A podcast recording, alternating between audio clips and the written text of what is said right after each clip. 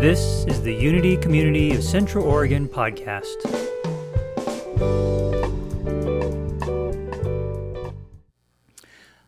Like Jane said, Claire and I, my wife, my partner, have been together for almost 40 years. Kind of crazy if you think about it. 40 years, and it started back in high school. And in high school, I remember, I'm going to tell you the story when we first met. It was a Civil Air Patrol, which is like Cub Scouts of the sky. You learn how to fly, right? And, and I went into the Civil Air Patrol so I could learn how to fly for free. And I walk in there, and there in the front, in a uniform, is this beautiful girl. At least the back of her head was beautiful anyway. And then eventually I got to see, ooh, that is a beautiful girl. I'm gonna like work my way up to the front row, you know. So I came and then eventually, you know, I I knew that she noticed me because I drove up in a Mustang and I had like the cut off shirt and was a beach bum guy. So I was pretty. What? You, you totally were falling for me. I did not even notice you. I did, it was because you were kind of weird. Okay. regardless, regardless, I worked my way up to finally asking her for a date. And I asked her, I said, I got these two tickets for Oingo Boingo. And I came in one day and I'm like, oh, ooh, remember Oingo Boingo? Yeah. And I said, I think she likes Oingo Boingo. So I said, hey, uh, Claire, I'm Kevin. You, you, probably already know that. Uh, I got two tickets to Oingo Boingo if you want to go. And she goes, oh, sure, my friend Marie and I would love to go. and I'm like, well, yeah, of course. Is that well, maybe we, was thinking you, we, you could maybe come with us. Oh, that, that's what you were thinking. So I'm thinking, all right, so she's blowing me off. She wants to take the tickets and go with her friend and blah, blah, blah. So anyway, eventually it worked out. And we have been together. We have done everything together. We traveled together. We grew up together. We are so aligned politically, spiritually, physically. We love to do the same things. It's kind of actually kind of freaky how much we enjoy spending time together. And we have done this for 40 years. We even worked together for about 20 years in a business, managing side by side, which some people say, you're absolutely freaking crazy. Nobody works with their wife and comes out alive. But we did. So we'd come home together, we'd spend time together, we'd travel together, we do just about everything. And, and it's kind of funny because people would say, you know, if, if, you're with somebody long enough, you actually start to look like each other, you know? And, well, what do you think?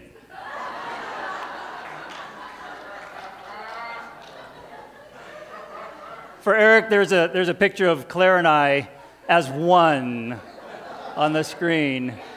I know it's, it's kind of scary, so I'm going to get that one off the screen there as soon as possible. So, Clevin, Claire and I, we're traveling to Peru, and on our way back from Peru, we are downloading shows to watch on the airplane. And I, somebody told us about this show, um, Tyler Henry, Life After Death. He's like a medium, right? And he can read people's whatever. Sounded really interesting, so I downloaded a bunch of shows, and we're watching it on the airplane. And the very first episode, the screen that comes up when it starts to play is that Tyler Henry, famous medium, has a waiting list of 200,000 people. And I'm like, I like paused it. I'm like, am I reading that right? 200,000 on a wait list? How do you even manage that wait list like that? Number one, but like, whoa. And we, so we looked at each other and we're like, wow, that's incredible. That's amazing. Watch the rest of the show. We watched the episode. It's actually a really thought provoking show, whether you believe in it or not. I thought it, we had some great conversations around it. So, anyway, Fast forward a couple weeks, we get home. This is not too long ago now. We just went to Peru a couple months ago. We get home, we're having a conversation with some friends, and we're telling them about this show with Tyler Henry. And I'm, you know, we're talking about, we're talking about, I'm saying, hey, what's amazing is he has a wait list of 200,000, almost a quarter million people on his wait list. And Claire goes, no, no, that's 300,000. I said, no, no, no, no, no. I remember we paused it, we looked at that screen, and it said 200,000 people. And she's like, no, no, no. It was 300,000. So over the years, we've had lots of opportunities to disagree, believe it or not. And sort of our, our way of handling this is a wager. So we have a wager whenever we think the other is wrong, the other is right, and it varies. And the, the top tier de facto standard wager that we will throw out there is the FBM, which is the full body massage. and it only gets wagered on very specific occasions when we are absolutely sure we're going to win this bet. So I busted out the FBM. I said, I will bet you a full body massage, and I can prove it because I knew it in my head. I'm like, do, do, do, do, do. Netflix app on my phone, pull up the Netflix app. I'm looking at this thing, dial up um, Tyler Henry, play the entry screen. I know exactly where it is, played it on the screen, and I showed it to Claire.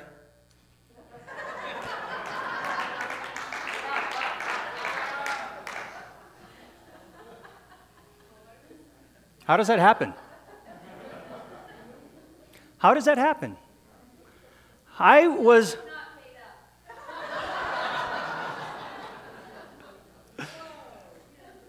And, and I know a lot of you are, you know, you're like, yeah, yeah, I forget things. Like, no, but I'm telling you guys, I would have wagered anything on this bet. I would have wagered anything. I was so 100% absolutely sure I was right and there was proof. And I was wrong. And that shook me a little bit to my core. That this wasn't that long ago. I don't have dementia yet, as far as I know. Maybe I do. But that rocked my world. I couldn't get over it for a while. So I really started to like panic a little bit and question my reality. Is everything that I know to be true true? So then, not too much longer after that, we were having another conversation with some friends, and we recalled a story about when our kids were, were really tiny. We have two boys, and we were hanging out with some guests that had come over, and we are telling the story to another friend. And our conversation that night was around how their kids always hurt themselves, always hurt themselves. And to punctuate that conversation, my son Kai comes running around the corner on the hardwood floor with his socks on, slides into the corner of the wall, and splits his head wide open. boom, boom, on the floor, blood everywhere. And Claire and I look at her and go, okay, who's going to the hospital this time? So we Rochambeau, Jan Ken Po, for those of you from Hawaii. boom, I lost. I got to go to the hospital. And I remember sitting there with the doctor in the hospital, and the doctor saying to Kai, do you want stitches or glue? And Kai goes, I want stitches. And about this point, Claire inter- interjects and goes, Wait a minute, I was the one that went to the hospital with Kai. You stayed home with the guests. I went to the hospital. I'm like, No, no, no, no. I went to the hospital. I have that distinct memory of the doctor saying, Do you want stitches or glue? She. and she's like, No, no, no. I remember that. Why? Who's right? That one, we can't actually remember or figure out who was right. We could ask Kai. but the crazy thing now was now I'm saying, okay, not only do I not remember the details, but I'm putting her or me, or she's putting me in a situation that the other was in and thinking it happened to them. She's completely, or I'm completely, believing that a situation that happened to somebody else happened to me. And that really got scary. yeah. So I started to do a little research because this wasn't like, you know, it wasn't a fuzzy memory. This was a pretty clear, brutally rememberable incident, right? So I started to do some research. So,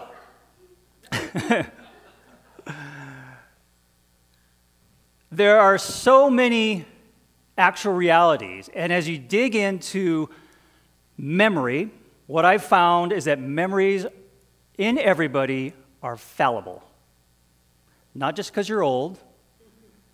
And there's tons and tons of research about memories being fallible and the implications for law and the court of law, how eyewitness accounts cannot be accounted for, cannot really be trusted, they can be wrong completely. and how people implant memories by suggesting things. Oh, do you remember when we went to the zoo and you cried? And all of a sudden you're remembering, yeah, I guess I did go to the zoo and I cried. And it is proven. There's so much research. In fact, check this out. Okay, don't, you don't need to read all this stuff, but these are just 10 of the many ways our memories can get messed with and screwed up and biased and tweaked. These are known scientific things that have been tested and proven over and over again. Now, I'm not going to read them all because that's, that's a whole, we could talk about this all day long. But the thing that, that really kind of freaked me out is that we are prone to forget. And we're actually designed to forget. And then I started thinking about if Claire and I, here we are, two people so aligned, probably more aligned and similar than anybody else that I could ever met or know about, for 40 years, can see the same situation and view it differently, remember it differently, interpret it differently, how easy is it for us to interpret, see things differently from regular people who are not super aligned with? How easy is it for us to have a totally different reality from other people and they could be just as right or wrong as we are? And I'm thinking about politics. I'm thinking about religion. I'm thinking about anything, anything that we can disagree about it's like it's, it's set up for us to be wrong. we can be so wrong. So I want to show you this one, um, this quick video, which kind of explains the memory thing a little bit and how it works, and then we'll, we'll go from there.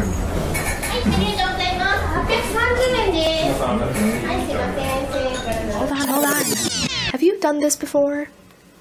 What about this? It's only human to want to capture memories. That doesn't mean that's how our memory actually works.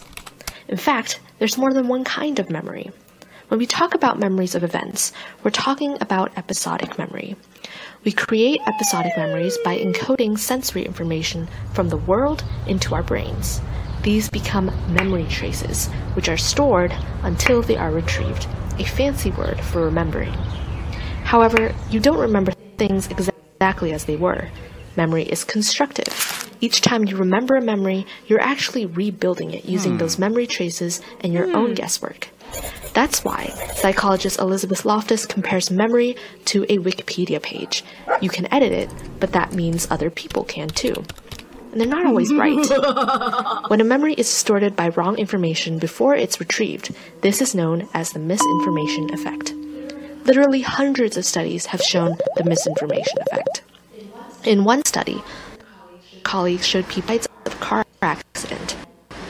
Participants questions about the scene. Some were given a question with misleading information that mentions a yield instead of a stop sign, while some saw a question with consistent information. Later, those who were misinformed were about 20% more likely to incorrectly report that they saw a yield sign those who received the correct mm-hmm. information. Mm-hmm. Taken to the extreme, misinformation can send an in. You wouldn't want to be in a police lineup with a misinformed eyewitness. Eyewitness memory is easily distorted if there are suggestive police procedures. For example, if a police officer unintentionally implies that the crook is in the lineup. When witnesses talk to each other, they also share information that might not be true. Despite this, many jurors and judges are convinced that eyewitness evidence is the most persuasive kind of evidence out there. This has serious consequences. Out of the 314 prisoners who have since been proven innocent, almost three out of four were mistakenly identified by an eyewitness. Although no one is immune to the misinformation effect, young children and the elderly are the most prone to it. In addition, the effects are strongest after a long period of time, when the memory trace becomes so weak that we rely almost entirely on external information to reconstruct the memory. So go ahead and take a picture. It'll last longer and it'll be more accurate. Well, mostly. that was a uh, student video uh, done for a psychology website on studying these things.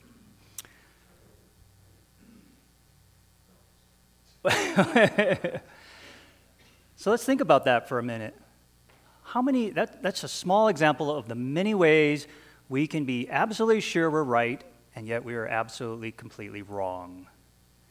And I think that that can be very humbling, and it's also kind of scary. Is that scary to any of you to think that what you base your identity on is what you've learned or you think you've learned from school, from your parents, from your experiences in life?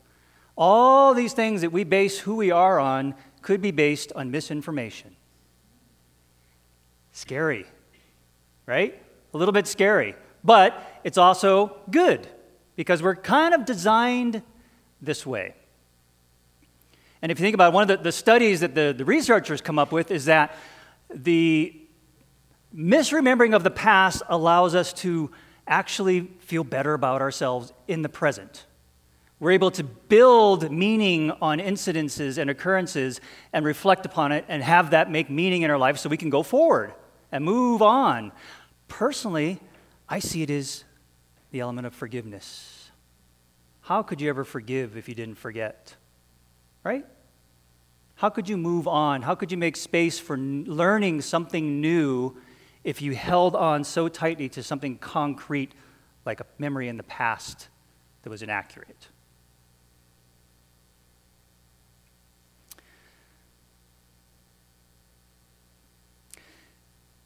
As I'm this is all starting to rock my world as I'm doing this research and thinking about. Um, some of you might remember I did a talk not too long ago about my mom who has dementia. And her presence because of dementia and her memory loss, and that's something that we've been dealing with. And of course, that's been on my mind, and I've been researching about memory loss. And now this whole component comes in where it's not just my mom, it's me, and it's everybody. It's even this young lady with the beautiful young mind. Sorry, but you probably forget some stuff. You know, it's true. So, what does that mean? Well, I started to think about it, and there's a process that I think that we can use to become more engaged and aware. So, how do we be aware? Reverend Jane always has these great acronyms, so of course I'm, I'm all about the acronyms too. And it actually worked beautifully when I started to think about what aware and the process of being aware looks like. So, number one is acknowledge. So, first of all, you got to acknowledge Yep, I'm prone to forget. No matter my age, no matter who I am, I am prone to forget. I am probably wrong at least 50% of the time. If not more, I am probably wrong. All right, great. So then what are you going to do about that? Well, then you got to be willing to do something about it. It's not enough to say, okay, so maybe I'm wrong, but screw the world. That's, uh, you know, it's all about me anyway. So No, we're willing. We have a willingness now to do something about it, to change our world and our views and the way we work with other people in the world. So there's a willingness. And then the part that I like a lot action. Action can start, everybody right here can start with one thing, which is intentional listening to other people. Why is that important? It's on two levels. Number one, because you let go of your mismemories of what you think they are or what you know about them, right? We let go of that. And intentional listening simply means that you are going into a conversation or online or whatever it is, but let's start with conversations one to one.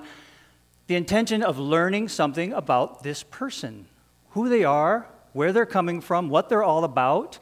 And here's the clue to know that you're actually doing good intentional listening the follow up question. Do you ask the follow up question? For example, if I say, How are you doing today? You know, and she's, Carol's like, uh, you know, I'm all right. A lot of us would go, Oh, me too. Gosh, I've had the worst week. You know, yes, I can totally relate. This totally sucks. Oh, I got to get ready to go do my talk right now. I'm going to go. The follow up question would be, Tell me more. Why aren't you feeling so great? Share with me. Open up. Let's talk. The follow up question, just remember the follow up question is the key to starting intentional listening. And so when we do that for other people, we let go of what we think we know about them already, which is likely wrong or skewed, right? Okay. The next part of that intentional listening part is that when people share, emotionally are engaged in sharing, they remember and they implant better memories too. That's how our, our memories that stick with us stick with us because we emotionally are charged and we share them and somebody listens. So if you want to help somebody implant great memories, listen to them with intention, listen to them with engagement. Okay. The next, next part of that is the reflection. And reflection, like Jane mentioned earlier, write it in your diary. After an encounter, after a meeting, after a party, when you had some good interactions with people, write down what you learned about them, some stories about them, things that are actual facts that you can now refer to and verify. This is true, which would have been helpful for Claire and I on many occasions if I had written these things down. Reflect. And reflection helps you remember. And then finally, you're going to engage. Engage. Engage is two parts engage and encourage, meaning you take what you learn in your reflection and you apply that to your next interaction and you encourage yourself and you encourage others that this is what I need to do to become a more aware individual. And it has implications on us for our health. Why? less stress.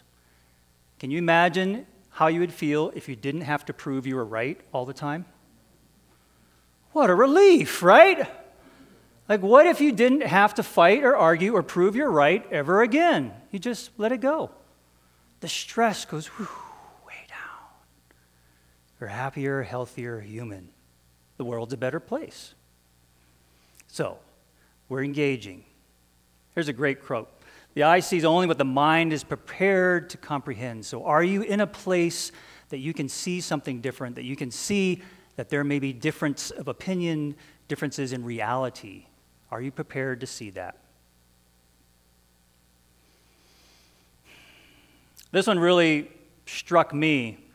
The desire to be right is the thirst for truth. That's good.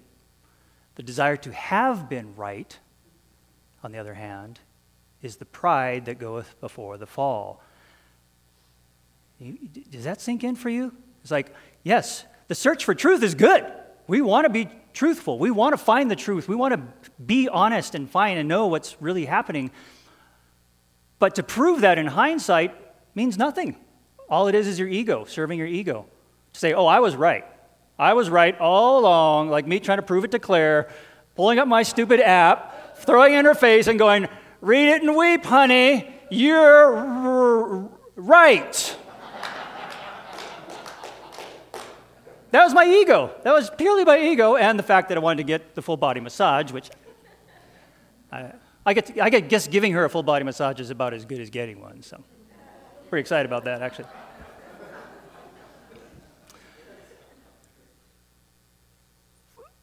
What does all this mean for us? spiritually, personally. It means that we see the world differently. We see our adversaries, our people in the other churches, whatever they are, on the other side of the lines politically, whoever they are, the people of different races and backgrounds, whoever they are. We can let that go. I personally have seen a change in myself over the past few years as I've recognized this and learned to let go and learned to say, you may be right. Those are magic words, by the way. You may be right. And we've heard that said before from various people. If you don't agree with somebody, you don't have to argue. You can just say, You may be right. Done deal. And you don't follow it up with your butt. You may be right, but. Dang it, you may be right. Okay. And that's all you got to do. And that just diffuses so much. And so I'm learning to do that with my little love of the life. I have one more, one more really, really vivid memory. And I haven't talked about this one with, with Claire, and you're not allowed to change it or alter it. Years ago, when we were married, but before we had children, we were at Lake Tahoe with my cousin, and we had just gone skiing. It was a blizzard, and we're driving home, and the snowbanks were 15, 20 feet tall, and Claire and I are in the back seat of the car. And as my cousin turned into the driveway, the car just kept going sideways into oncoming traffic on my side, and I looked, and all I could see was the headlights of a big truck right before it slammed into me. And when everything stopped rocking and my world stopped turning, I realized I couldn't move. My whole body was pinned because the car was crushed. I couldn't breathe barely. I looked over and Claire was okay because she was on the opposite side. And I just sat there, pinned, and I'm thinking, this might be what it's like to die because I can't breathe. And all I wanted to say, all I could remember wanting to say at that moment was, I love you, Claire. I love you. And I think I said it. I, I remember saying that, that, every, that I had no breath left, but all I could say was, I love you. And I was laying on her shoulder, and she was comforting me. We were waiting for the ambulance, and, the fire, and they had to bring the fire truck with the jaws of life to cut the car open, to peel it off of my body. And, and amazingly, I wasn't, I wasn't dead. but I thought this might be the end. And in my mind, in my memory, all I could remember was, I need to tell Claire I love her. And the why, reason that memory's been important to me all these years is because I reflect on it when I'm angry and I'm not getting over it quick enough, or I say something rude or mean to her and I, and I regret it, and then I, I reflect on that. I'm like, I already know what the last words are going to be for me when it's time for me to go. I've been there and I know what it's going to be, and so I'm not going to waste any more time messing around. And I hope that whatever memories that you have in your life that are weighing you down, you can let go of. Just let go and make some room for some really great memories. Make some room to hold on to the memories like that that inspire you to be a better person and to live better in the world. Namaste. Thank you.